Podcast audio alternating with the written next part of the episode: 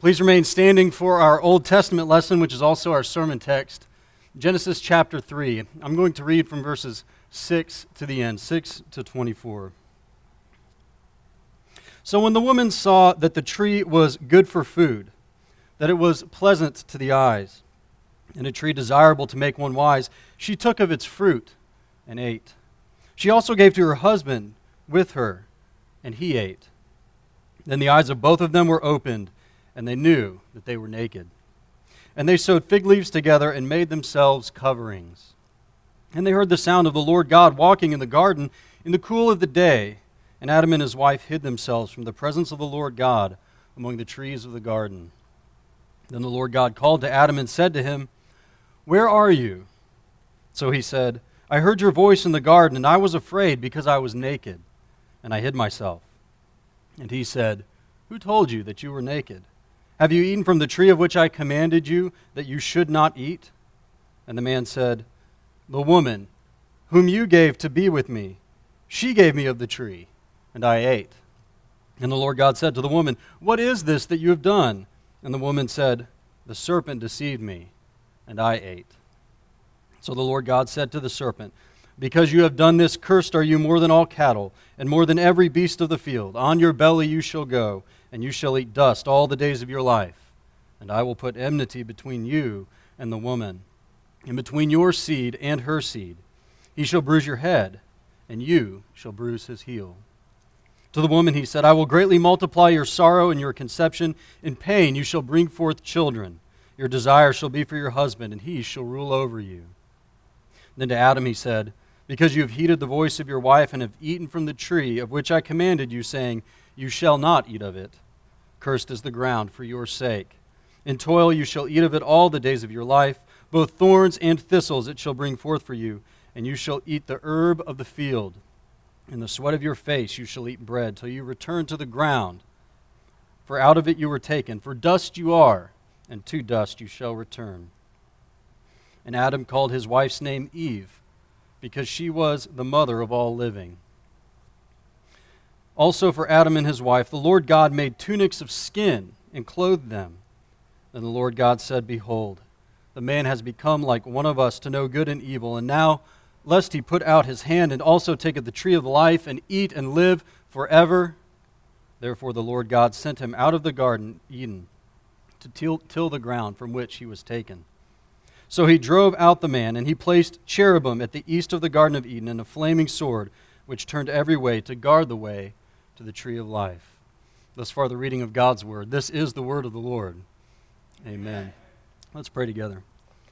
Father, we thank you for your word, and we thank you for the way that it reveals your Son. We pray that you would bless the preaching and the hearing of your word today, that you would reveal yourself in greater measure to us. Father, teach us to come to you, we pray. In Jesus' name, amen.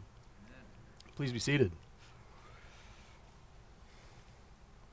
I heard a pastor tell a story once about playing in the yard with one of his kids, and, and this his kid was a toddler, a young child at the time, and uh, he took him out into the front yard and he said, "Let's play in the front yard, but one thing that I want you to do is make sure that you stay out of the mud. Uh, let's just play here on the front porch, uh, but keep yourself out of the mud puddles. I think it had just rained or something like that. And they were having a good time playing out there, and then his his child said to him, Okay, Daddy, don't look. And so, of course, playing along, he pretended not to look, to look to the side or, or close his eyes. And that's when his kid reached and scooped up big handfuls of mud and began to slather himself and play with the sticks in the mud. And, and then he said, Okay, Daddy, you can look. And he, you know, he turned back and they, they continued to play. And and, uh, and then he would say, Okay, Daddy, don't look. And every time that he did that, he would, he would turn and he would begin to play in the mud and scoop up the mud and get it all over his clothes and get it all over himself. And some of you have, have stories like that with your kids. You've, you've heard them say, Okay, mommy, okay, daddy, don't, don't look. Or you've played uh, what, what Rachel and I call guilt hide and seek, where you catch your kids doing something and all of a sudden they're on the other side of the house and they disappear. Right? This, this child, this story stayed with me as I was thinking about uh, the passage this week because this child is experiencing the problem in our passage. It's the problem of being seen, the problem of being known. Okay, Daddy, don't look. It's the, it's the same problem that Adam and Eve are dealing with in Genesis chapter 3. It's not the way that God originally made them, it's not the way that God originally made us. If we were to just back up one verse into uh, the very end of chapter 2, we would see uh, that it says, And they were both naked, the man and his wife, and they were not ashamed. They were seen, they were known by God and by one, one another, and they were not ashamed. Being seen, being known was not a problem. But we know, as we just read, and we know also from experience, that things did not stay that way with them or with us. The serpent came in and deceived and tempted Adam and Eve to rebel against God, to sin, to go their own way, to make their own choices, to be their own masters. And right where we picked the story up in verse number six, we see the result of that. And we see now that there is a problem with being seen. And so as we consider Genesis chapter 3 today, there's a lot of different themes, a lot of different uh, things that we could look at, but we're going to consider this problem of being seen. And so we're going to see the problem of nakedness or the problem of being known. We're going to see man's attempts to solve his problem of being known, and we are going to see the way that God ultimately solves our problem. Let's look at verse number uh, verses 6 and 7 and see the problem. So when the woman saw that the tree was good for food, that it was pleasant to the eyes, and a tree desirable to make one wise, she took of its fruit, and she ate. She also gave to her husband with her, and he ate. Then the eyes of both of them were opened, and they knew that they were naked. And they sewed fig leaves together and made themselves coverings. As I said before, this whole story revolves around the problem of Adam and Eve's nakedness. That's why when we see them in the story, they're hiding and they're covering up. God comes and calls to Adam, and he says, Where are you? And Adam is hiding, and he says, I'm hiding because I'm naked. And God tells him, Who told you that you were naked?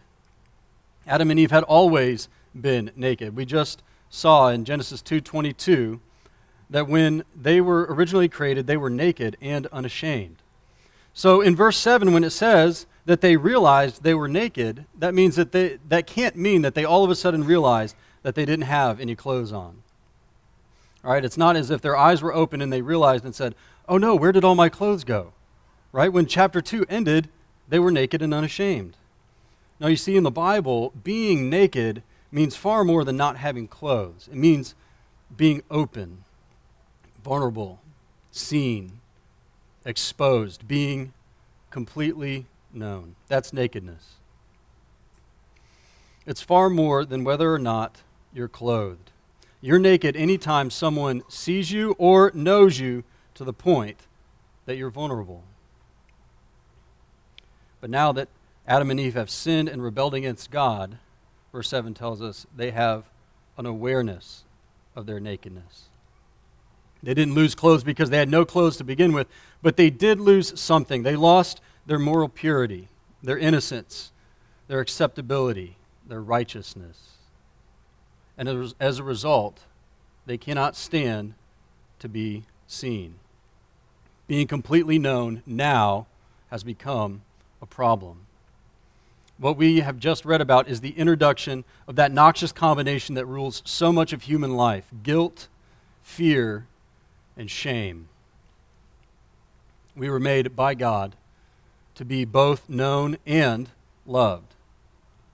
But now Genesis 3 tells us that the human condition is that being known, being naked, comes with an acute and painful sense of being unacceptable.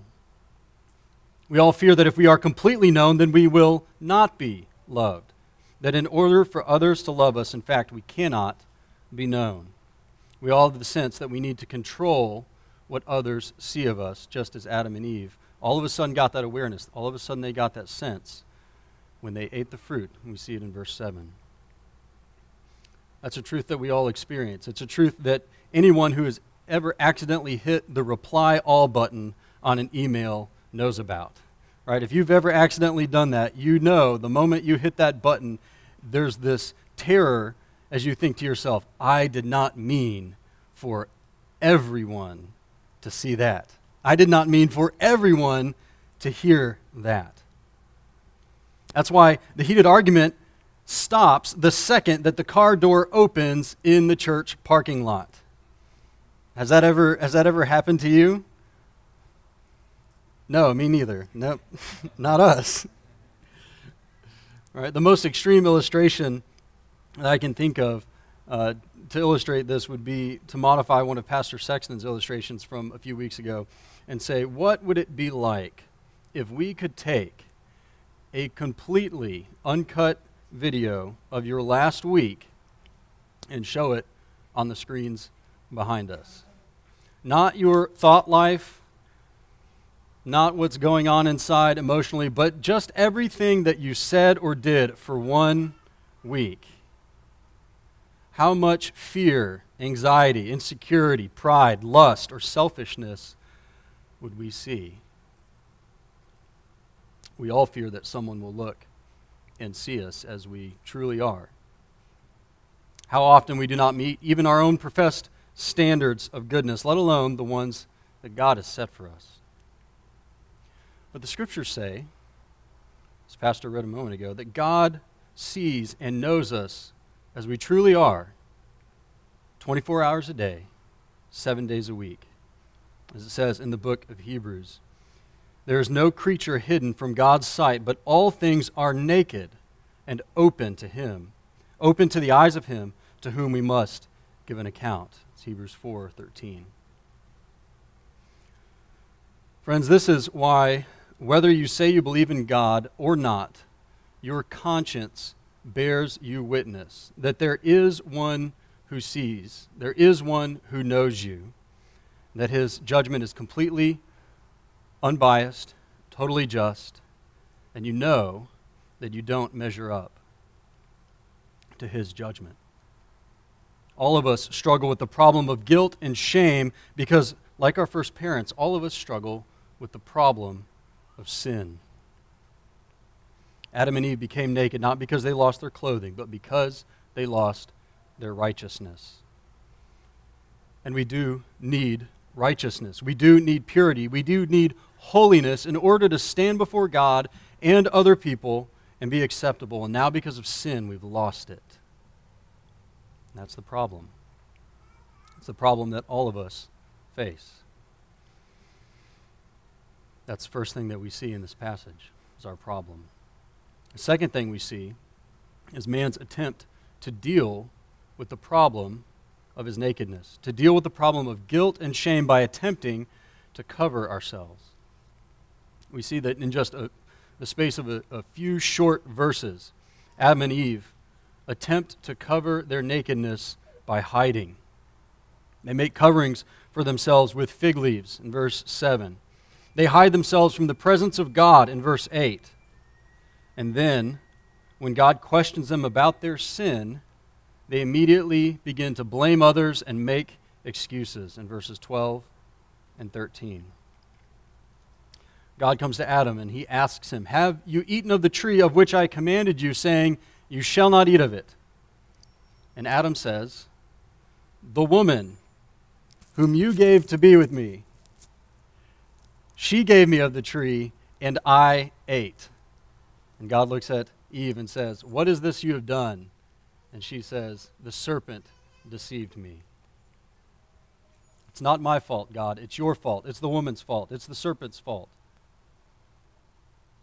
This is the place where I, I cannot help but insert the old preacher's joke, right? That Adam blamed Eve, and Eve blamed the serpent, and the serpent didn't have a leg to stand on, right?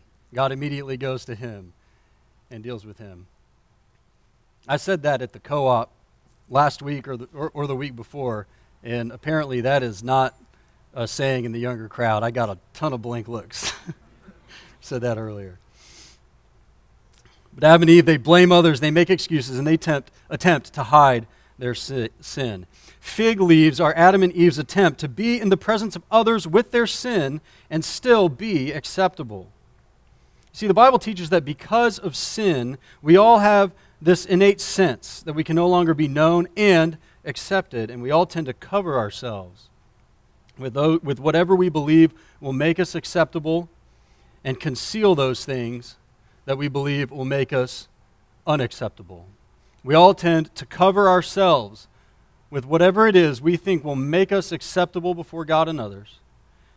And we all have a drive to conceal those things that we believe make us unacceptable. This plays out in everyday interactions, and it plays out in some of the deepest drives in your heart. Let me show you. Let me show you. Just, just this week, um, I walked into our living room, and it was a total wreck. There were toys and books all over the floor. There were shoes on the windowsills for some reason.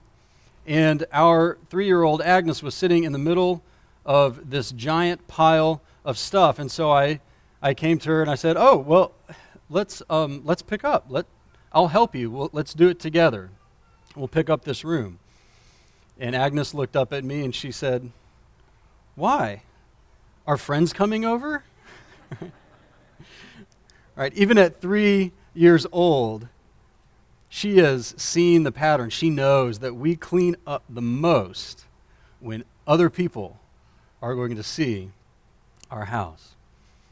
Incidentally, I told her, no, uh, friends are not coming over, but you did just make it into the sermon this coming weekend, right? Why do some of us clean up so much only when other people are coming over? Yes, there is a, there's a certain level of cleanliness that, that uh, shows love and hospitality to your guests. I get that. But there are some of you that feel the need to scrub the baseboards and wipe the cupboards and have every crumb picked up and every spot wiped away and every wrinkle smoothed. Why? Because you don't want others to see what your house is actually like when you're living there. Or if you've ever been in a conversation, say at the potluck, and it's turned to a book that you've never read or a topic that you know nothing about do you, do you tend to get very, very still and very, very quiet and just hope that nobody asks your opinion about whatever it is they're talking about? Why do you do that? You don't want to show your ignorance. You don't want people to know. I've never read that book. I have no idea what you're talking about. It's embarrassing to say. I might have drawn that one from my own life. Okay? it comes out in everyday interactions. It also comes out in deeper drives in our heart. There's a darker side to covering and concealing. It's why some of you simply cannot say no at work, even though you know that you should, even though you know that you're exhausted. You cannot say no when the phone rings at 11 o'clock at night and they need someone to get it done. You say, Yes, I'll do it. Why? You might lose your reputation as the dependable one the one who can always be counted on to get it done, the one who can always be counted on to make it happen. That's you. That's your reputation. That's your righteousness, and you cannot lose it. That's why some of us find it just about impossible to admit fault or confess sin to our brothers and sisters, especially if no one knows about that sin. If that's you, then silence is the tree that you prefer the most. When it comes to your sins, they're secret. No one knows about them, and no one will know about them. When you are in that place, when you are like Adam and Eve and you've blown it, you've messed up, you've sinned, do you resolve that no one will know and that you will simply do better and try harder next time? That's a fig leaf. That's stitching together a righteousness of your own in order to present to God and other people. That combination of silence and effort is absolutely exhausting. It's absolutely exhausting, and it is so, so common in churches. Writing about this very problem, the German pastor and theologian martyr Dietrich Bonhoeffer wrote this. He says, quote, "The pious fellowship permits no one to be a sinner. So everybody must conceal his sin from himself and from the fellowship. We dare not be sinners. Many Christians are unthinkably horrified when a real sinner is suddenly discovered among the righteous. So we remain alone with our sin. End quote. At the end of the day, that is the effect of all of the covering up, of all of the hiding, all of the concealing, the silence, the excuse making, is this it's loneliness. Did you hear that in the quote? He said, We remain alone with our sin. You can see that in the text that sin isolates, sin separates, sin wants to stay in the darkness. And being outside of Christ, outside of Christ, being known and being accepted, being known and loved, are at odds with one another. Right? They are at odds with one another. The more that people know about me, the more unacceptable they will see that I am. And the more that people accept me, the less that they will know me. And so it is very often that people who are most accepted feel the most alone. Bonhoeffer continues. He says this quote, He who is alone with his sin is utterly alone. It may be that Christians, notwithstanding corporate, prayer, corporate worship, common prayer, and all of their fellowship in service, may still be left to their loneliness. End quote. If you're constantly surrounded by friends and family and crowded rooms and you're still very, very lonely, could it be that you are not allowing yourself to be truly known? It very well could be. The fig leaves, the concealing, the hiding that we do don't have to be bad things. They're not evil things. In fact, it would not be plausible if what we concealed ourselves in were evil things. When Adam and Eve reached for fig leaves, there's nothing wrong or sinful or poisonous about fig leaves in and of themselves. There's nothing wrong with having a clean house. There's nothing wrong with being a great student or well read or having well behaved children or being a good musician or any of those things. But the moment you take those very good things and try to stitch together a righteousness for yourself and say, this is what will make that sense of guilt go away. This will mean that I don't have to be ashamed. This is what will make me acceptable before God and other people. And you've got a big problem. And here's the problem it'll never work. It'll never work. One of the most astounding things about Genesis chapter 3 is in verse number 10. Look at it. Adam says to God, as God comes calling for him, Adam says this. In verse 10, he, Adam said, I heard your voice in the garden, and I was afraid because I was naked, and I hid myself. But back in verse 7, he had already clothed himself with fig leaves. In verse 8, he already hid among the trees, and he was still naked. He was still open before God. It's the same for all of us. Hide all you want, work all you want, do all you want, but you will find that you cannot cover yourself. You cannot do it with silence, you cannot do it with blaming others. You cannot do it by trying harder or doing better. It will not take away that sense of condemnation. It will not take away the sense of being seen by Almighty God. It will not take away the sense that you need righteousness. And when you cannot cover yourself, you need God to cover you. That's the third thing that we see in this passage. We see God's solution, God's covering for our nakedness. God comes calling for Adam. In verse number 9, the Lord God called to Adam and said, Where are you? Who told you that you were naked? Have you eaten of the tree of which I commanded you, you shall not eat of it. Anytime God asks questions, it's not because he wants to know the answers, it's not because he doesn't have the information. So, why is he asking? God wants Adam and Eve to know that the only way to freedom, the only way to wholeness, the only way out of fear and insecurity is by being open and honest with Him. God is saying to them, Come out from behind the tree and drop the fig leaves. Out of your hiding place, out of your secrecy, be open to me and admit what you have done. Come to me, he says, and I will clothe you. I will cover your sin. I will cover your nakedness. Look at verse 21. It says, And also for Adam and his wife, the Lord God made tunics of skin, and he clothed them.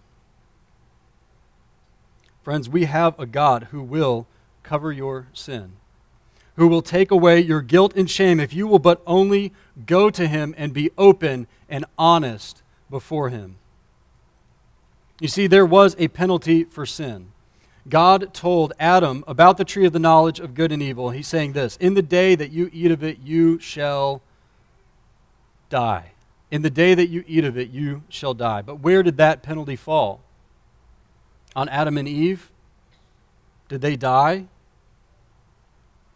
No. It fell on the substitute. It fell on those animals that God killed to provide a cover for their nakedness. Adam and Eve left the garden clothed in the bloody righteousness of a substitute and with a promise and hope that they would return again one day. Ultimately, that penalty fell on God's Son as he died naked under the wrath of, the God, wrath of God for your sins and for mine. Well, nearly naked. Jesus had one thing on when he was crucified it was a crown of thorns to symbolize the curse that God put on the ground for Adam's sake. One of the little remembered aspects of Jesus' crucifixion is the shame that he endured for you and for me. Jesus had no sin of his own. He is the only one who could stand before God and others and be completely naked and completely unashamed. And yet on the cross, Jesus became our subsoldiers. He was stripped of his robe and ridiculed by the Pharisees and every passerby. The cross of Jesus Christ is a dramatic picture of exposure, nakedness, and shame. In Christ, as your representative before God, you were already exposed to the perfect judgment of God.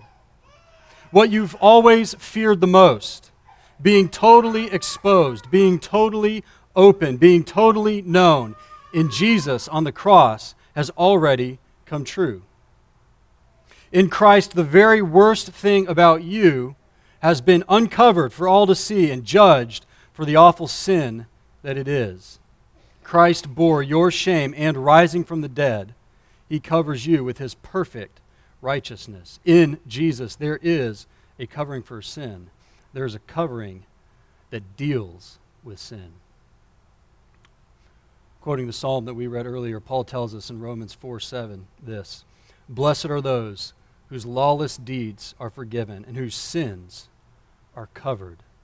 Blessed is the man against whom the Lord will not count his sin. All of your sins were counted towards Christ. And so now they are covered in God's sight. God did not sweep them under the rug. God did not forget about them. God did not pretend as though they didn't happen. God reckoned them to Jesus on the cross so that he could cover you with Jesus' righteousness. As Paul tells us in Galatians, all of those who are baptized into Christ have put on Christ. We saw baptism earlier today. That all those who have placed their faith in Jesus, who are baptized into Him, receive Him as, his, as your status before God the Father. So if you, if you are here today and you do not believe in Jesus. If Jesus is not the one covering you, you need to know that there is coming a day when all the other coverings will fall away and you will be naked and open before the judgment of God. One of those terrifying passages in all of Scripture the book of Revelation says this And they said to the mountains and the rocks, Fall on us and hide us from the face of him who sits on the throne and from the wrath of the Lamb. For the great day of his wrath has come, and who is able to stand? There is a time when everything that you stitch together to make yourself acceptable before God will fall away. It cannot cover you. You cannot cover yourself. You already are open to the eyes of Him who sees all. And so let go of your excuses. Let go of your fig leaves. Let go of your hiding. Come out and come to Christ so that you might be covered, so that you might have His righteousness and be able to stand before God on that day. If you come to God naked, open, and admitting who you are, admitting what you've done, if you come believing, as the hymn says, Nothing in my hand I bring, simply to the cross I cling, naked, come to thee for dress, helpless, look to thee for grace. God will clothe you. God's not out to get you. God has come seeking sinners. Be open to him so that you may be clothed with Christ's righteousness. If you do believe in Christ, if you know Jesus, friends, I want to commend to you that you come to God and be open and honest before Him with your sin. I said that silence and effort is exhausting. And if, and if you are at any level trying to patch together righteousness, to look to something else to make you acceptable before God, to give you a standing with other people, you know that that's true. It's exhausting. Give it up. Let go of your need to be uh, thought of as the dependable one. Let go of your need to be thought of as the righteous one, of the smart one, the one who knows the most Bible, the one with the best put together family, and look to Christ alone for your righteousness. Final application I want to give us today for those of us who know Jesus, and especially those here at our church I talked earlier about loneliness and that sin isolates us, sin separates us, sin can make us lonely, even in a, in a crowded room full of people, smiling saints. And if that's you, I want you to consider doing what James tells us in his epistle to confess your sins to one another and to pray for one another that you may be healed especially if there are things in your life that no one knows about and you think no one will ever know about. That's isolating you, that's keeping you from other people. Christian families, Christian churches should be the one place in the world that we can find true fellowship, that we can find true knowing of one another, because Christian families, Christian churches are the one place in the world where sin can be dealt with.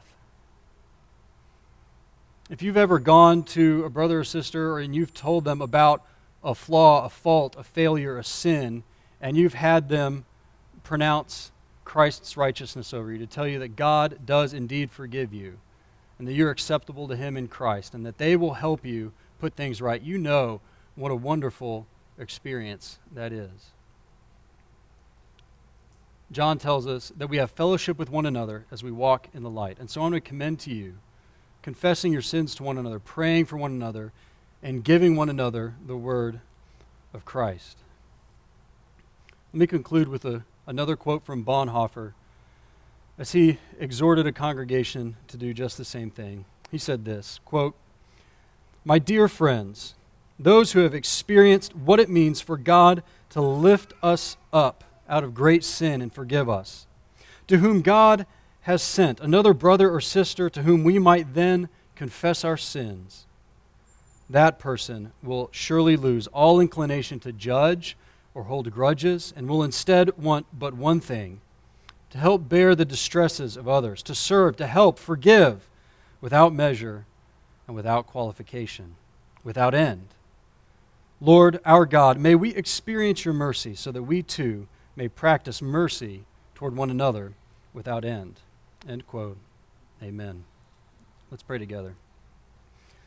Father, we thank you that you have come seeking us, that you have come seeking us in your Son, that you might clothe us in his righteousness, that you might give us your own righteousness. Father, I pray that we would all cast away our fig leaves and our hiding and our concealing and come to you that we might know the joy of your salvation, so that we might extend that joy to others. In Jesus' name, amen.